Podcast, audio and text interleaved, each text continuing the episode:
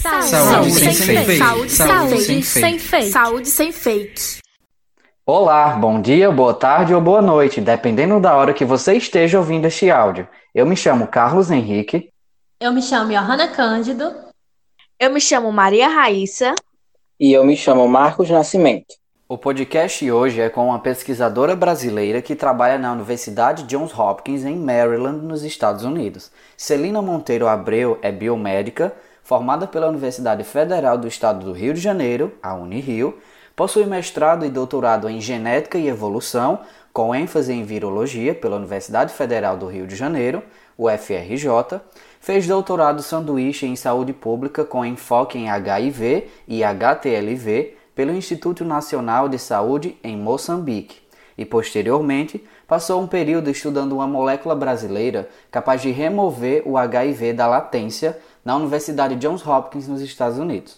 Fez dois pós-doutoramentos no Brasil, antes de ir para o seu terceiro pós-doutoramento lá nos Estados Unidos, e hoje trabalha como pesquisadora júnior na JHU em múltiplos projetos na área da imunologia, genética e neuropatogênese, com enfoque em vírus de genoma de RNA.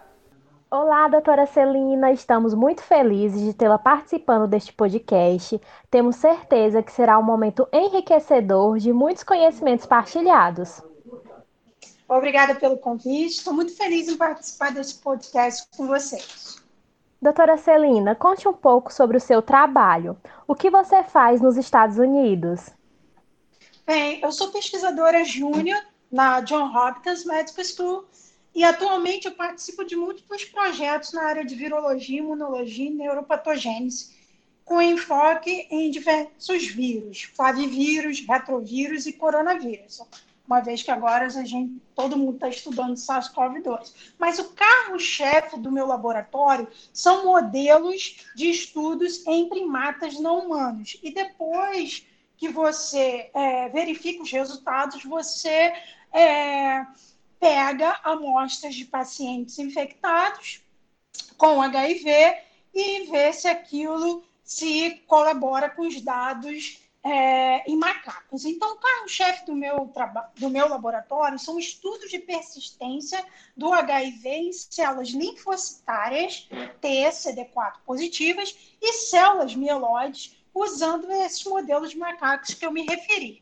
É, nós usamos dois modelos de macacos, macacos sendo agora, é, nos novos estudos, os tendo prioridade. Né? Então, eles são infectados com o vírus da imunodeficiência símia, que seria o, o vírus mais próximo do vírus da imunodeficiência humana, aquele que infecta humanos. São tratados e aí, depois do tratamento com os antirretrovirais que são usados nos pacientes infectados com HIV, é, depois de um tempo que a carga viral, que é o vírus circulante no sangue, é, diminui, a gente é, faz a eutanásia nesses animais e verifica em cada órgão, isola essas células linfocitárias ou mieloide e vê a presença ou não é, do vírus. Esse é o carro-chefe do meu laboratório. É, é tem várias vertentes, vários projetos, mas também participo de projetos com enfoque como eu já falei, em neuropatogênese do vírus da Zika, da dengue, e agora projetos de envolvimento em diagnóstico para SARS-CoV-2, incluindo no Brasil. Como foi todo o processo de decidir estudar fora do Brasil? Você foi vinculada a alguma universidade brasileira? O que precisou fazer em termos práticos? Documentação, instalação, visto? Então, é, eu sempre tive é, uma vontade de estudar e trabalhar no exterior. Principalmente, eu tinha uma curiosidade muito grande de trabalhar no continente africano. Então, diferente de muito estudante que quer ir para a Europa para os Estados Unidos, eu escolhi fazer meu doutorado sanduíche em Moçambique. Mas também é, devido à circunstância, né? Durante o meu mestrado e também doutorado, eu participei de diferentes atividades no meu laboratório para ir para Moçambique, um país é, da África subsaariana, né, para ensinar biologia molecular na graduação, para dar aula sobre resistência aos antirretrovirais né, é, contra a infecção pelo HIV para médicos, né, também é, implementação de novos ensaios diagnósticos para diversas é, patologias é, de vírus infecciosos. É, então, eu tive múltiplas vezes em Moçambique. É, no meu doutorado, surgiu a oportunidade de fazer um projeto de desenvolvimento. É, então, o CDC abriu é, bolsas né, para fazerem projetos de desenvolvimento em diagnóstico para doenças infecciosas. E Moçambique tem uma alta prevalência do vírus da leucemia célula T. Então, eu desenvolvi um projeto para detecção em house do vírus da leucemia é, de célula T humana do tipo 1 e 2, além é, através de é, PCR, que é PCR, né? Real-time PCR. É, aí eu submeti esse projeto para o Instituto Nacional de Saúde, para o diretor e também para o chefe do meu laboratório. Eles avaliaram, corrigiram e submeteram para o coordenador americano do CDC, que, após aprovação, depois de algumas mudanças, aprovou e viabilizou. O que, que seria esse doutorado sanduíche? Você está então, é, numa, numa pós-graduação, num doutorado numa universidade brasileira, e você passa um período numa universidade ou uma instituição é, estrangeira. Né? No caso, eu passei nove meses em Moçambique, tá certo? E com a Bolsa Americana, além de ganhar a Bolsa, o CDC financiou um apartamento para mim em Maputo, que é a capital de Moçambique. Então, os custos que eu tive foram muito poucos, né? Então, o CDC me deu uma bolsa é, bem é, privilegiada para eu ficar na, na, capital de Moçambique, que seria Maputo. E permitiu também que eu fizesse esse trabalho de, de é, depois de desenvolver eu tinha que correr vários painéis para fazer a validação desse teste de diagnóstico, né? Porque ia ser usado em, em todo o território, território nacional. E aí eu então fui para algumas províncias. No, enquanto a infraestrutura, o Laboratório Central de Moçambique, como ele é financiado pelo CDC e outras instituições, além do governo moçambicano, não, ele não devia nada ao, meu laboratório no FRJ, que é muito bom, né, é, de equipamentos modernos e tal. Quando eu viajei para outras localidades, aí sim eu vi diferenças em infraestrutura.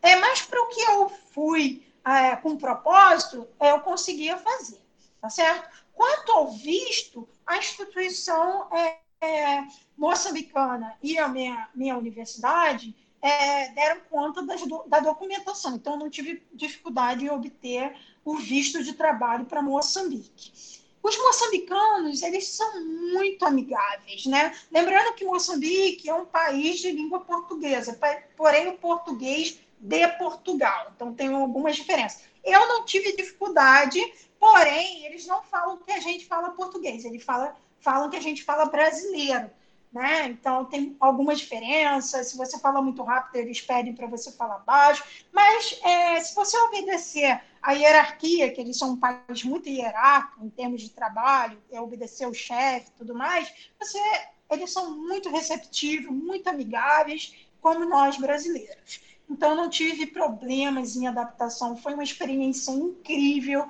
É, que eu no futuro gostaria de repetir, fazer novos projetos. Eu tenho fiz várias amizades lá, então é, é muito bom, foi muito enriquecedor tanto pessoalmente como culturalmente, né?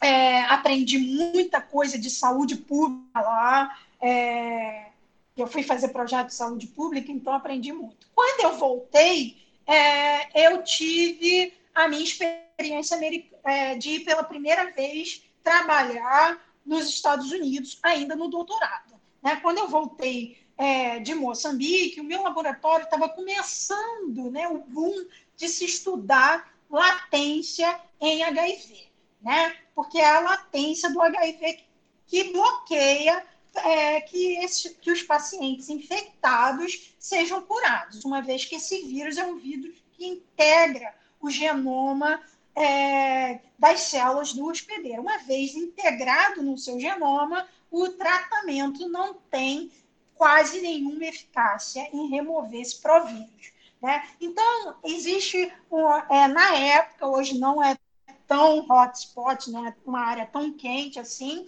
mas na época é, os medicamentos, né, ou melhor, as drogas, não era medicamento ainda, as drogas é, desenvolvidas que retiravam esse vírus da latência era a pesquisa do momento. E uma farmacêutica brasileira desenvolveu uma molécula, foi testada no meu laboratório na genética da UFRJ, e eu tive a ideia, indo num, num num curso de patogênese em São Paulo, um curso brilhante, formado por o Dr. Esther Callas, em São Paulo, na Universidade de São Paulo, e um pesquisador da Hopkins, um brasileiro americano, que trabalhava com células primárias, onde eu queria testar essas minhas moléculas. Voltei para o Rio de Janeiro, conversei com meu orientador e vi a possibilidade de eu ir para os Estados Unidos fazer alguns experimentos com essas moléculas nos modelos de células primárias que eles utilizavam é, é, em todos os experimentos dele. Eles, então, eu fiz vários Skype na época com esse pesquisador, que ele disse que estava é, disponível a testar essa molécula, mas não, não, a princípio não deu nenhuma abertura para que eu fosse testar. Então, no segundo momento, eu pedi, eu tive a iniciativa de perguntar se eu poderia ir né? É, novamente, né? A gente tem que ter iniciativa, né? Perguntar, porque às vezes a porta está só estreitinha ali, abertinha um pouquinho. Então você tem que ter iniciativa. Então eu perguntei, ele ficou meio é, assim, com o pé atrás, porque ele não me conhecia, né? Só desse, é, né? desse curso, que eu falei com ele pouco poucos minutos, e desses Skypes. Ele falou que não tinha verba para eu ir, né? A Hopkins não ia fornecer uma verba para fazer esse estudo, e eu conversei com o meu orientador é, brasileiro, né, da UFRJ, ele falou que no momento não tinha, e a gente deu essa proposta para a farmacêutica. A farmacêutica ficou empolgada de fazer esses estudos gratuitos na Hopkins, levar o nome da instituição americana e fazer esse estudo de graça. Então, eles financiaram, me deram uma bolsa, a princípio, para ficar três meses na instituição americana. Eu falei com um pesquisador americano. Então, é, eu, então eles me, me deram o documento para o visto. Esse é um visto muito simples. A, brasileira tem muito medo de visto americano, mas o visto J1, quando você tem é, um aceite de uma universidade brasileira, eles vão te dar um documento chamado DS 2019.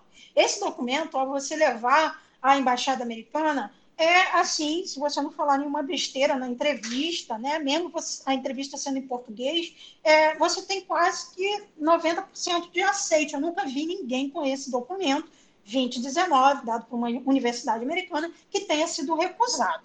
Tá certo? Então, é um visto extremamente fácil, muito diferente do visto de trabalho, que é o H1B. Tá certo? Então, se você tem é, já um aceite de um pesquisador, ele vai, ele mesmo, junto à universidade, conseguir esse documento para você, pedir seus dados, claro, e vai fornecer esse documento. Então, com a bolsa que eu tive dessa farmacêutica, nos meus primeiros meses, eu fiquei numa guest house, uma pousada. Custava mil dólares. Na época, é, se para hoje já é caro, na época era caríssimo, mas eu não conseguia lugar nenhum mais barato. Isso contando as contas, tá certo? É, luz, internet, gás, tudo. Porém, era muito caro ainda assim para um estudante de doutorado. Né? Então, depois de um tempo, eu conheci uma brasileira e ela tinha um, um kitnet, um estúdio, e aí eu consegui dividir com ela, pagando 600 dólares, tudo, incluindo até compras. É, pagava conta de luz, é, gás, é, internet e compras e aluguel por 600 dólares, o que é baixou muito é, é, o meu custo lá, né? Porque o custo de vida nos Estados Unidos, o aluguel nos Estados Unidos é muito caro, né? Para quem vai com bolsa do Brasil, né? Então, uma opção, né, que seria, em vez de hoje, se eu tivesse que escolher, eu não dividiria, dividiria um apartamento com uma brasileira, eu já dividiria com alguém é, nativo da língua inglesa, porque me possibilitaria de falar o inglês do dia a dia, do cotidiano, né, para ir treinando a língua. que a gente pensa que sabe, e lá no dia a dia, às vezes, você não sabe nada no ritmo que eles falam, dos phrasal verb que eles falam no dia a dia. Quanto ao transporte, geralmente as grandes universidades ela tem transporte, elas fornecem um transporte, um ônibus gratuito entre o campus e a cidade. A universidade que eu trabalho, né, que é a que eu fui dessa vez, a Hopkins, ela tem um ônibus, um shuttle, que você vai de um campus para o outro, e ela fornece cinco linhas, mas eu conheço cinco, mas tem mais, que é a cidade toda, é, downtown toda, o centro da cidade toda. Então é gratuito. Além disso, se as universidades não fornecem, é, 95% das universidades transporte público, é, uma, um desconto no transporte público, uma carteirinha para estudante de graduação, mestrado, doutorado e pós-doutorado. Só que você tem que perguntar. Geralmente, essas facilidades, o aluno tem que perguntar pelo passe é, que é fornecido pela instituição. E esse passe é válido por um mês, tá certo? E você pode usar múltiplas vezes. Né? É, pegou um metrô, pega um ônibus, pega o metrô de novo. Independente do uso, você pode usar múltiplas vezes durante o dia, sem intervalos de horários. Né? É, quanto à alimentação, né? a alimentação nos Estados Unidos, fast food é muito barato. Né? Você come uma pizza gigante, é, paga muito barato. Né? Comida é muita comida mexicana, indiana, né? Tem culinárias internacionais, mas é, não vai ter aquele é, prato do dia. Então, assim, para é, é, almoço, como a gente está acostumado aqui, é um pouquinho mais caro, né? Vai levar uns 7 é, dólares para você comer dentro da universidade uma refeição como a brasileira. Mas fast food é muito, muito barato lá. Uma coisa que tem que ser levada em conta é o plano de saúde, né? O plano de saúde, você se for ficar períodos curtos, é válido pagar o plano de saúde no Brasil, que vai ser mais barato. Né? Porém, quando você vai estudar é, doutorado pleno ou pós-doutorado pleno nos Estados Unidos, você vai ter ou pago pela instituição ou você que vai ter que financiar.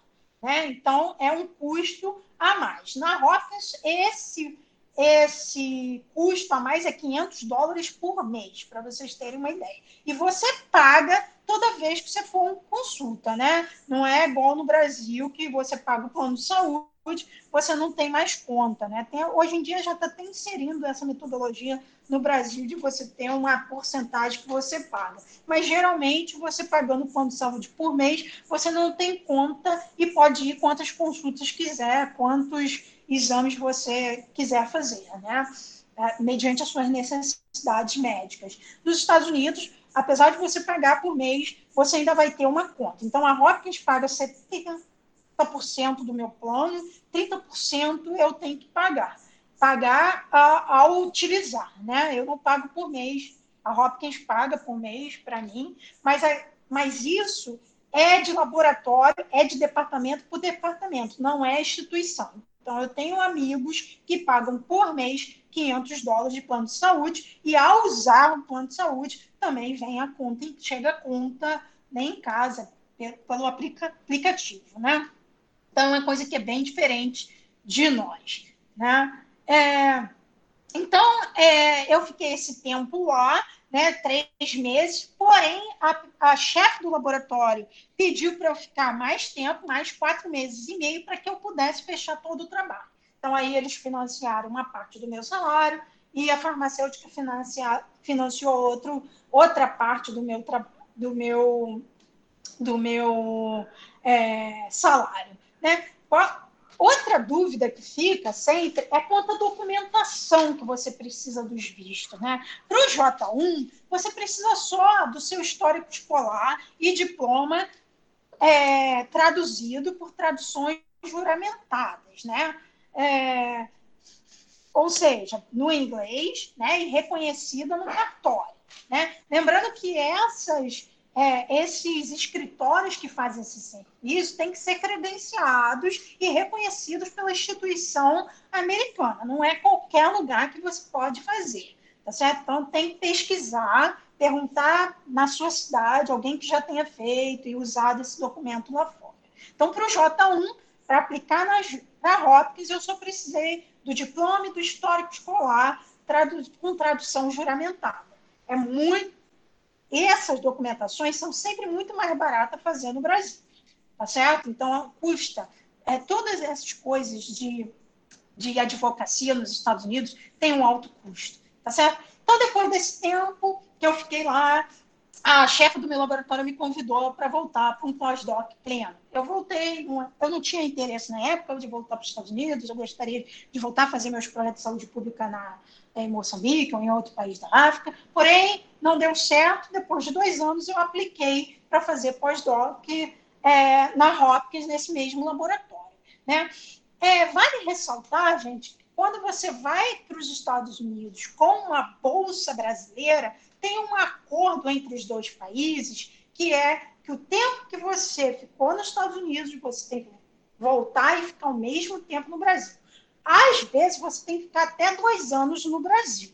Você não pode voltar de imediato, tá certo? Então, como já tinha isso, embora não tenha sido pago por verba pública foi uma verba privada de uma farmacêutica, a instituição americana preferiu, já que já tinha um ano e pouquinho, esperar dois anos para eu requisitar um novo visto J1. Então, J1 também pela ROPS, também por um DS-19, agora requisitando para uma vaga de pós-doc pleno na Hopkins. Tá certo? Depois de três anos, eu fui promovida a Research Associate e agora estou pleiteando um visto de trabalho. Esse sim, muito trabalhoso, que você, além de, da tradução juramentada, você precisa pedir equivalência dos seus diplomas é, para como se fosse um diploma americano. Então, tem que pedir equivalência de todos os seus diplomas, da graduação, do mestrado, do doutorado. Né? E, embora para ir para o doutorado nos Estados Unidos, você não precisa fazer mestrado, mas como eu botei no meu currículo que eu tenho mestrado, então eu tenho que fazer a tradução juramentada e a equivalência, tá certo? Doutora Celina, para quem quer estudar fora do Brasil, é muito importante falar pelo menos o básico do inglês. Como foi essa questão para você? O processo de adaptação a uma nova língua, cultura e outras dificuldades que você acha importante compartilhar?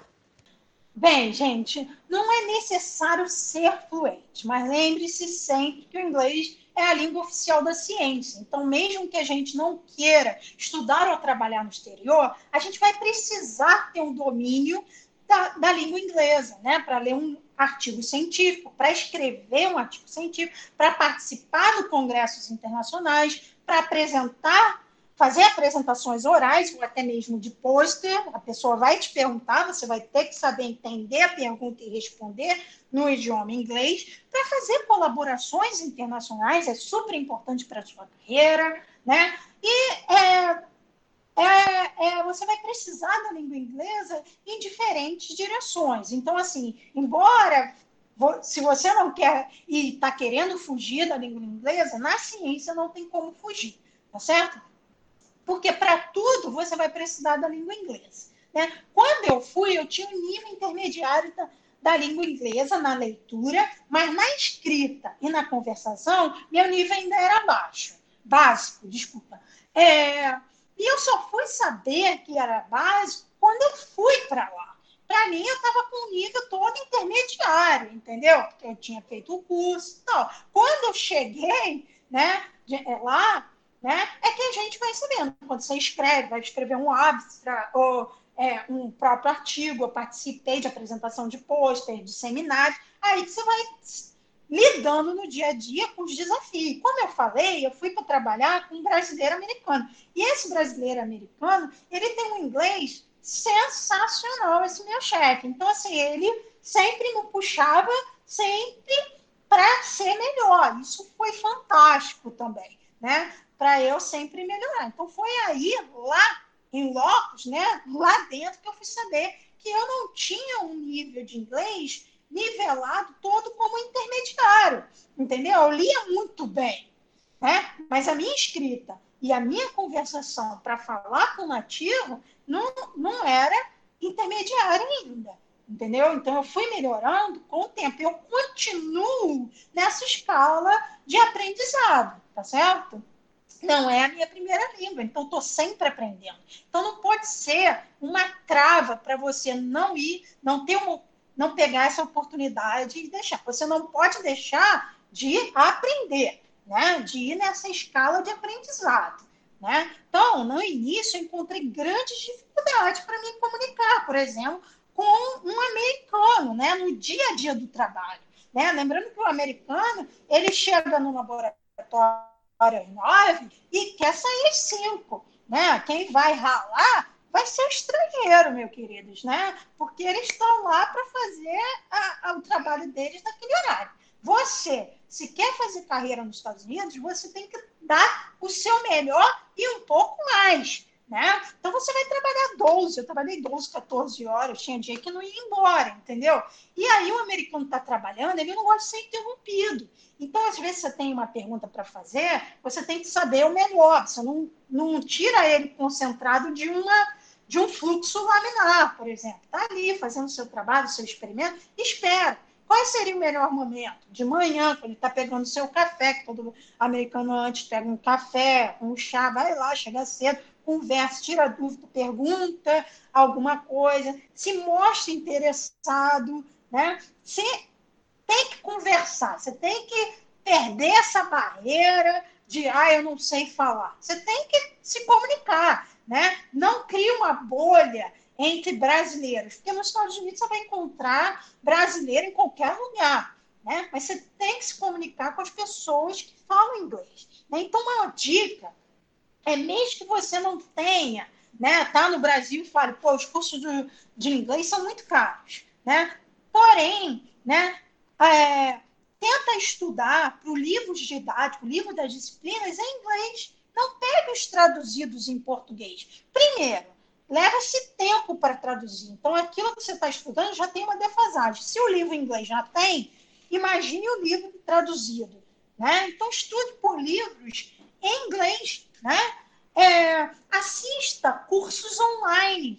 Né? Fa ouça podcast. Hoje em dia tem tanta ferramenta, gente. É, audiobooks, aplicativos de conversa com nativos. Né? Além disso, já na minha época, né, é, na universidade, tem os cursos de inglês na faculdade de letras. O brasileiro não sabe aproveitar a riqueza que as universidades públicas brasileiras têm. Ela tem lá diversos cursos que você pode fazer as disciplinas. Às vezes não vai entrar na sua grade, mas você pode fazer. E vai entrar no seu histórico escolar tá certo? Não vai entrar como carga horária, talvez, como crédito, por exemplo, mas entra carga horária e entra como currículo, né? Então, você pode fazer esses cursos mais baratos por semestre, né, nas faculdades de letra. Também Outra coisa é estudar por artigos de revisão. Você está estudando metodologias de biologia molecular, por exemplo, pegue revisões sobre assunto em inglês, porque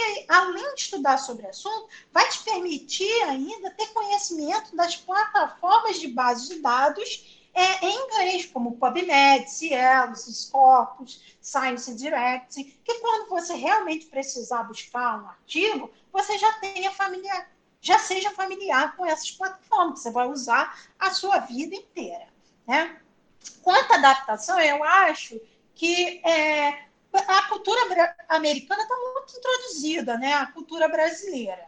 Porém, tem algumas coisas que são diferentes. Por exemplo, o clima. Né? Nos Estados Unidos, na maioria das cidades, clima, o clima, né, as estações são bem definidas. Então, quando falar assim, tem inverno nos Estados Unidos, não é o inverno do Rio de Janeiro, de São Paulo, talvez alguma cidade ou outra, o inverno do sul do país, né? Então, são invernos rigorosos, são invernos com temperaturas negativas. Se você não gosta de frio, né, então você não vai se adaptar muito bem. Se você gosta, coloque aí um peso a mais, porque é diferente de ir para passear do que acordar cedo e trabalhar na neve, né? Muita coisa fecha, às vezes você tem que andar, andar porque o ônibus para, mas você tem que ir para fazer seu experimento, terminar seu experimento, então você tem que ir andando. Várias vezes eu fui andando na neve, né? Ou nevando, entendeu? Outra coisa que é muito errado é o brasileiro achar que nos Estados Unidos não há violência. Errado. Eu moro numa cidade chamada Baltimore, em Maryland, no estado de Maryland, tem uma violência é bem consistente, está tá numa curva ascendente de violência, até de arma de fogo. Então, assim, se você quer ter uma experiência é, de morar numa cidade de alta qualidade de vida, procure algumas cidades como Austin, no Texas, San Diego, na Califórnia. Lembrando que todo bônus tem um custo, né? São cidades caríssimas. Né? Se Baltimore já está caríssimo o aluguel, na faixa de 1.500 dólares, um quarto, essas cidades aí vai beirar 2 mil dólares. Então, assim, todo ó, tem, vai ter um custo aí. Né? Voltando à cultura americana, né? É, se, eles são muito diretos. Né? O brasileiro, às vezes, para dar uma opinião, eu pergunto uma opinião é, de um determinado trabalho, sobre meu pôster, sobre a minha apresentação oral, ou sobre um resultado que eu estou apresentando no gráfico, o americano, se ele tiver, não está bom, isso você tem que fazer de uma outra forma, ele vai te dizer. Ele não vai enrolar igual a gente, pô, esse lá de anterior ficou muito bom, sei, esse aqui você tem que melhorar. Não, ele vai ser direto. Isso, às vezes, para o brasileiro, é chamado de rude. Né? Isso não é rude, isso é diferença de cultura. Ele é direto e de, saiu dali, ele é teu amigo, teu colega de trabalho, não vai mudar nada. Vocês podem tomar um café, né? ou continuar uma conversa sobre futebol americano, ou o que seja acabou ali depois dele dar. Não, não tem ranço, né? não tem nada, é só opinião sobre aquilo. Ele deu opinião é, clara e objetiva sobre aquele determinado assunto.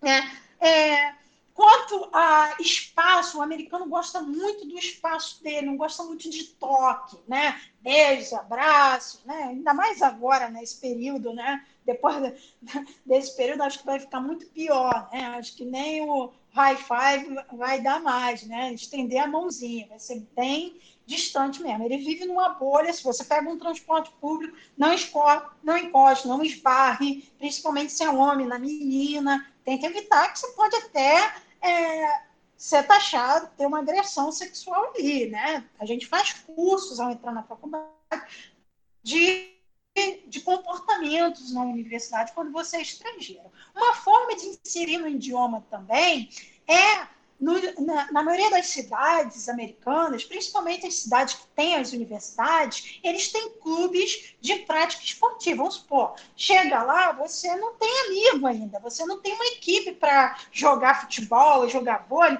Eles, você paga uma taxa e você entra num time de vôlei, basquete, é bom também para a prática do inglês, né? Você não vai falar só com um americano, mas com pessoas que vão ter é, tá ali falando inglês, né? É, tem várias é, curiosidades que é, é, nos Estados Unidos, que vamos supor, quando você pega o metrô, você usa o ticket tanto na entrada como na saída, né? Você não pode jogar seu ticket fora, senão você vai ter que é, pagar uma segunda passagem. Né? E outra, há diversos eventos na universidade americana. Né? É, vai ter workshops, eventos de é, biotecnologias, é, vários eventos que você deve ir participar para aprender a falar, para não, não ficar com medo de é, dar aquele primeiro passo, de você criar uma amizade com pessoas falantes da língua inglesa, já que no trabalho você vai ficar um pouquinho mais acanhado com medo de errar. Mas nunca tenha medo de errar e não perca a chance, a oportunidade de ir para os Estados Unidos, né? mesmo com inglês básico. Né? Coloque na cabeça que você pode melhorar e que você vai melhorar. Né? Mesmo que te peçam um TOEFL, estuda com, pro, com os testes passados para obtenção da, da pontuação, que a mínima é 79, estuda que você vai conseguir. Né? E chegando lá, você é, é, começa a praticar ao máximo a língua inglesa, né? utilizando de todas as ferramentas possíveis. Doutora Celina, quais foram as principais facilidades que você pode destacar? Ganhar mais do que no Brasil, ter melhores condições de trabalho Conte um pouco sobre isso, por favor.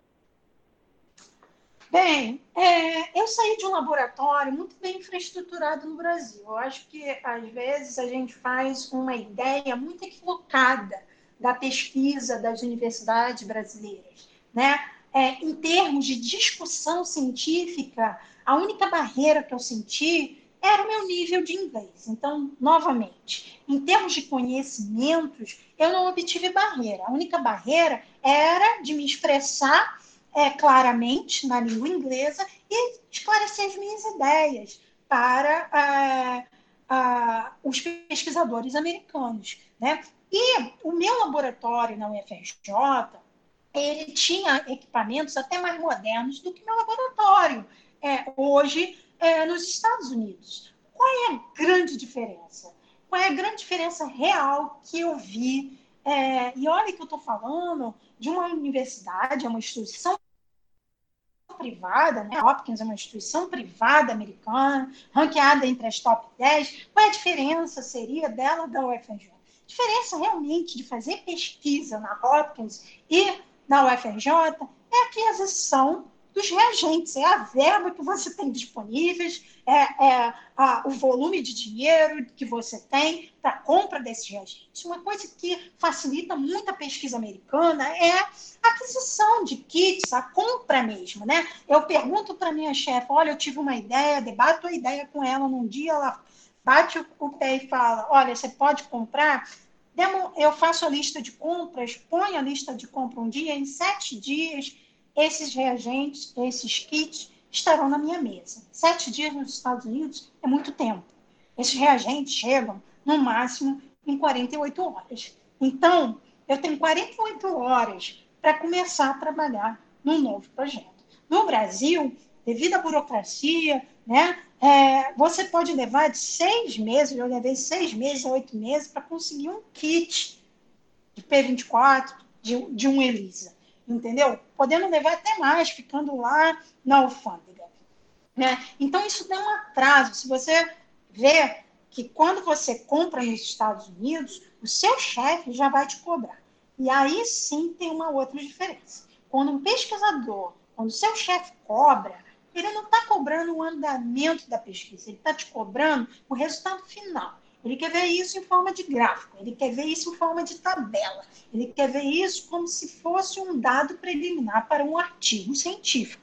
Então, ele não quer saber se deu ruim, ele quer já saber o final. Você tem que resolver, você tem que ser uma pessoa que resolva os problemas e dê a ele a solução, o dado já trabalhado, né? já fechado. Então, essa logística é que eu vejo de grande diferença. No Brasil, nós temos grandes mentes pensantes, grandes ideias, porém, tá, quando você vai colocar isso na sua forma prática, né? É difícil, você cai na burocracia, você cai nos valores dos kits, você cai nos valores que você tem que pagar para a universidade, né? É, e aí acaba aquele grant que você ganhou, aquele projeto que você ganhou, não, não cobrindo os custos, e pior, quando cobre, você leva seis meses. Será que essa sua ideia, começando seis meses, alguém não vai publicar antes de você? Você não vai ser mais a pessoa, a primeira pessoa a ser original daquela tua ideia? Quantas vezes eu vi isso acontecendo no meu laboratório? E quantos mais ouvintes não já passaram por isso? Entendeu? Não é capacidade intelectual é, às vezes falta. Eu sei que alguns laboratórios falta estrutura, falta dinheiro para comprar equipamentos. Eu não passei por isso, eu não posso falar o que eu não passei, nunca passei por isso, né?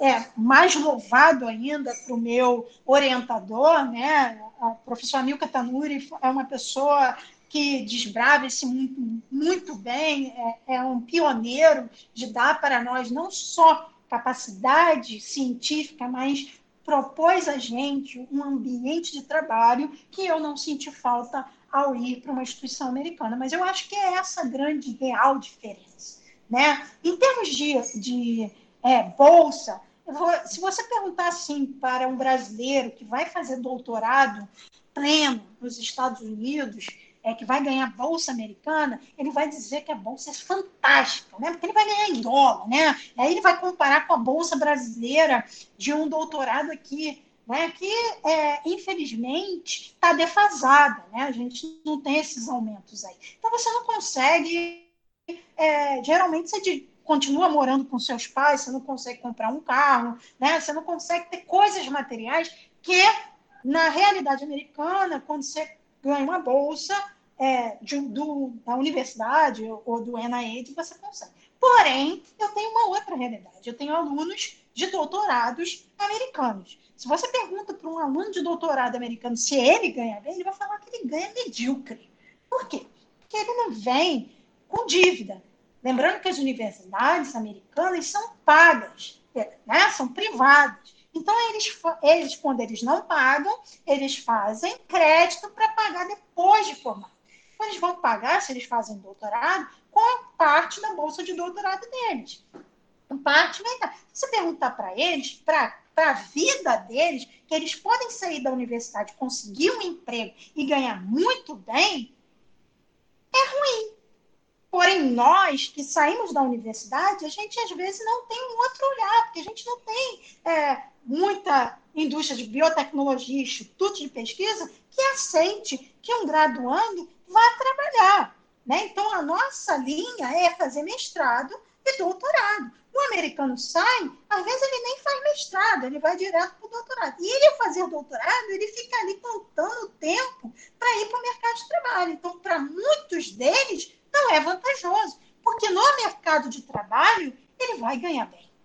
Né? É, eu estou falando assim, ele tem capital para comprar aquele carro, comprar, é, alugar uma casa e ter a vida dele, porque tem muita oferta de trabalho em biotecnologia. E o que vai permitir ele ter esse trabalho é o quê? É a experiência. Então, desde cedo, ele tem que fazer uma iniciação científica, que não é obrigatório nos Estados Unidos. Né? Então, é uma vantagem. Quanto tempo de experiência, quanto que ele tem de experiência, o que, que ele aprendeu durante a faculdade, o quanto que ele sabe de um determinado assunto.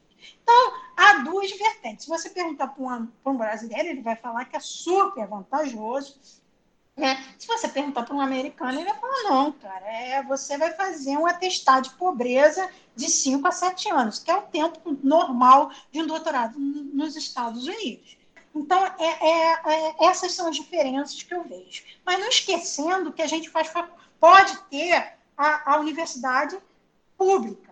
Né? Acho que vale ressaltar aqui, sempre gloriar, eu sou muito feliz de ter feito faculdade pública, e muito bem, né? eu, eu vou para o MIT, vou para a Harvard, vou nos congressos, na própria Hopkins, é, e converso, e, e a minha base vem da universidade pública entendeu? Eu estudei em duas universidades públicas no Rio de Janeiro. Então, é, acho que que falta é enriquecer esse nosso ambiente, né? aumentar os nichos de possibilidade, que quanto maior o mercado, melhor a oferta de trabalho. Né? Que não seja só mestrado e doutorado que um, que um formando possa fazer na nossa área. Doutora Serena, você trabalha com pesquisa em primatas não humanos e em pesquisas usando amostras provenientes de pacientes. Quais diferenças entre termos éticos e de financiamento entre as pesquisas no Brasil e nos Estados Unidos? Bem, estudos em primatas não humanos têm um alto custo até mesmo para instituições americanas. Não é todas que fazem, tá certo? É, devido aos inúmeros ensaios para fazer o monitoramento dos é, primatas, né? É, que são impostos pelos conselhos de ética.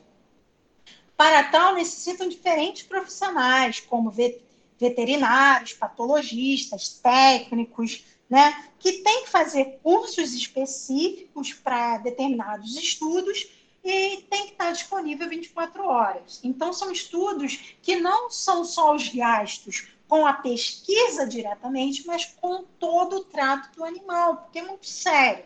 Né? Fazer pesquisa em animal é uma coisa que tem que ser levada muito a séria, né? A ética tem que sempre ser pautada, né? Tem que sempre lembrar, né, do, que os comitês levam sempre é, a responsabilidade dos três R's. Esse estudo é realmente essencial ou pode ser substituído por métodos de modelagem matemática, por sistemas biológicos in vitro, como é, estudos de, de é, cells, né, mini brains ou órgãos é, vindos de medula óssea. Será que realmente precisa do modelo animal? Então, é, eles podem ser substituídos ou não.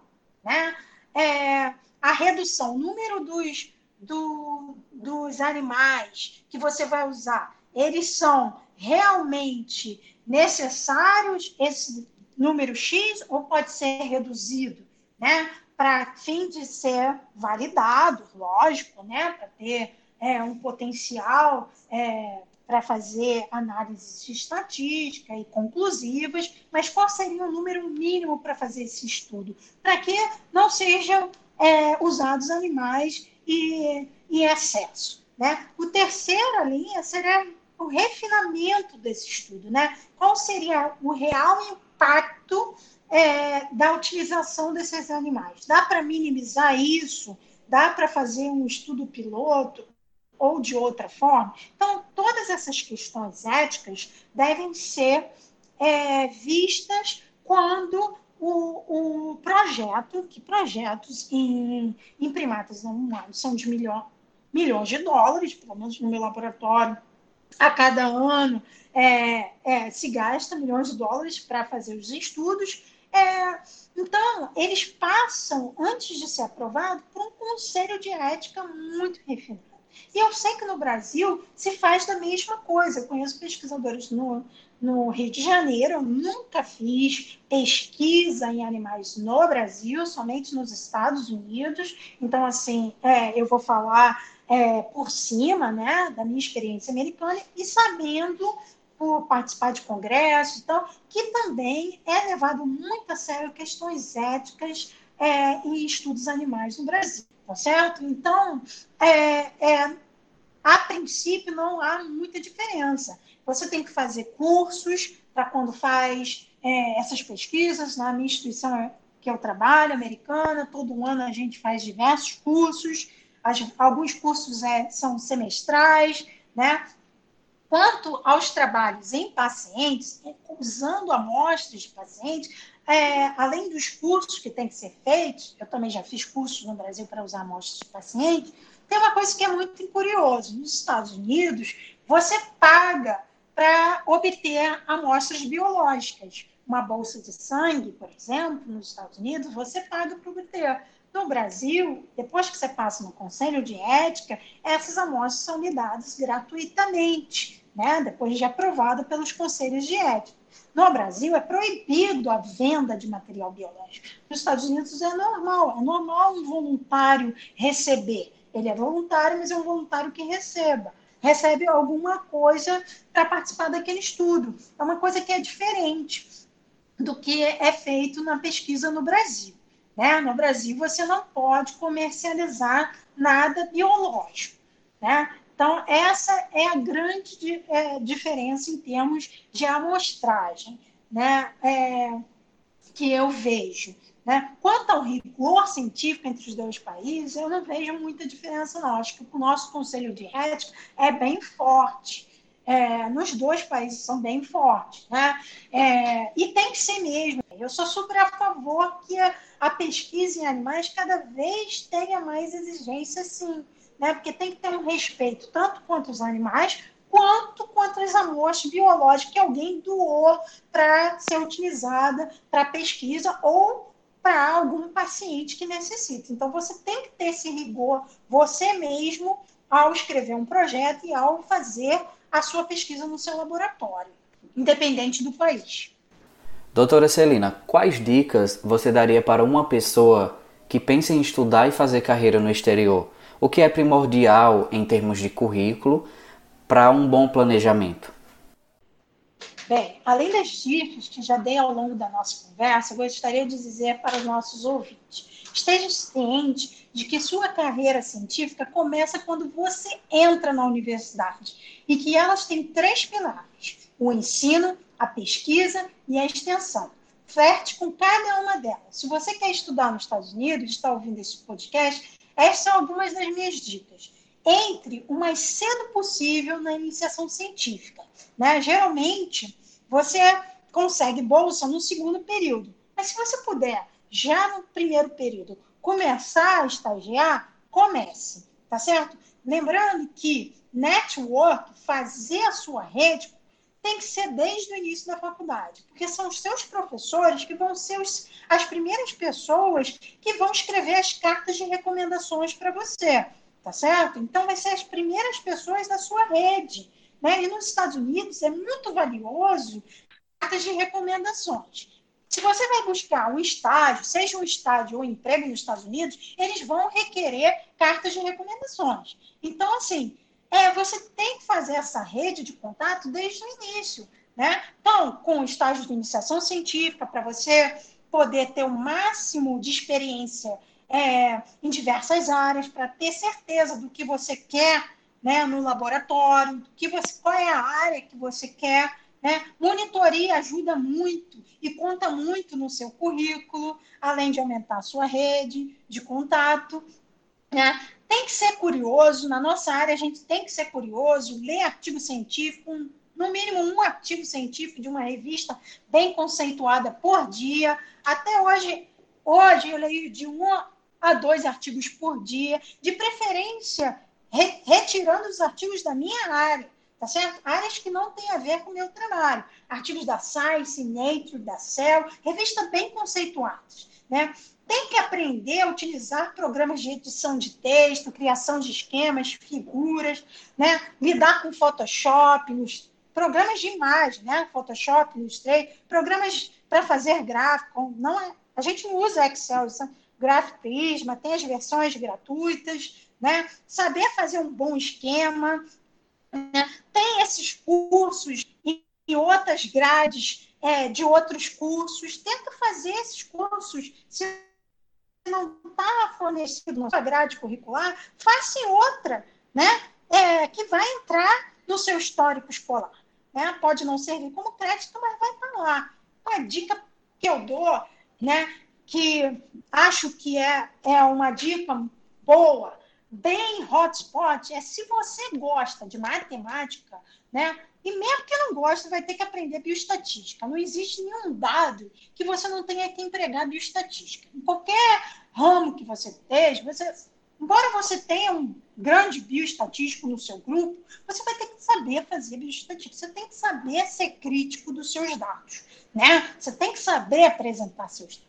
Agora, se você gosta muito dessa área, eu diria para você ir aprender bioinformática. Não há hoje área mais com mais oportunidades do que os bioinformata. E bioinformata que faz, que sabe tanto biologia, né, ou a área de biomédica e é, bioinformática, né, vai ser um grande é, cientista de dados. E tem muitas oportunidades nos Estados Unidos, não só nos Estados Unidos, como na Europa, né, para esse. Então, faz curso da sua grade curricular e busque cursos de outras grades curriculares, né, fazendo é, com que seu curso seja múltiplo. Né? Se nos Estados Unidos as grades curriculares são alternadas, né, que permite que os seus estudantes tenham um currículo com é, múltiplo, faça você esse seu currículo múltiplo. Né? Utilize do seu tempo. Né? Participe de congressos, workshops, treine a sua oratória. Gente, oratória é essencial. Você saber falar é essencial.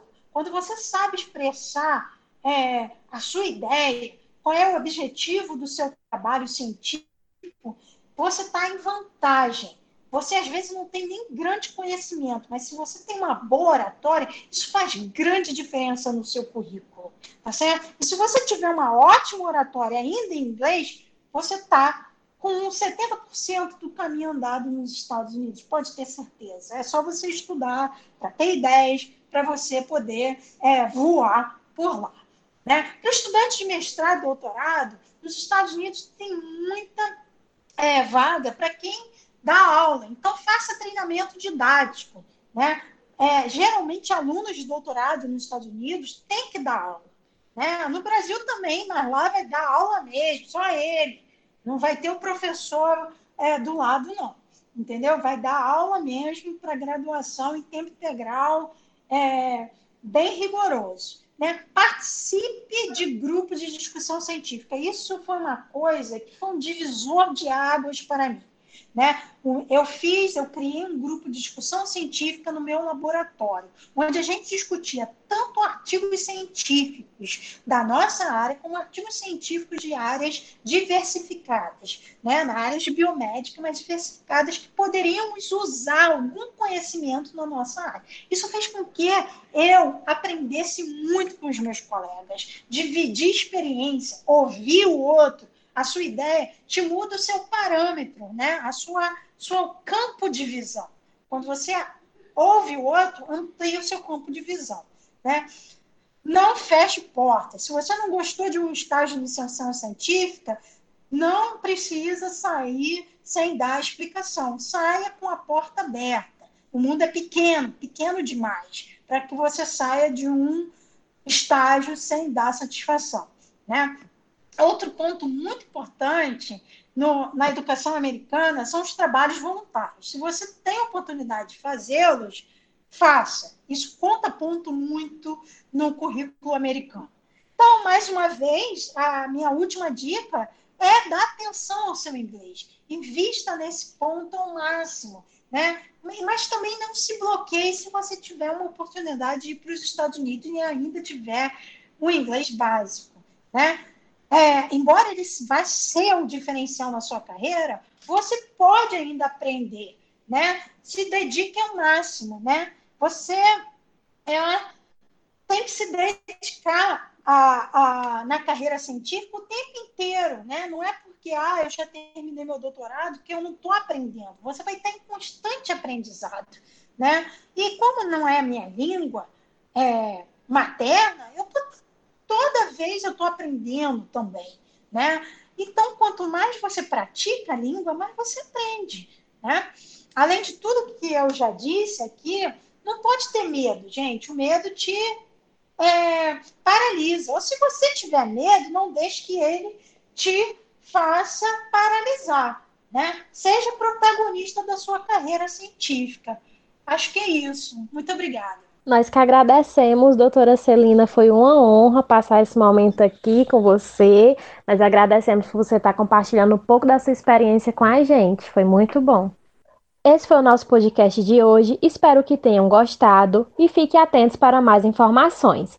É só clicar e nos acompanhar. E lembre-se, você é responsável por aquilo que compartilha.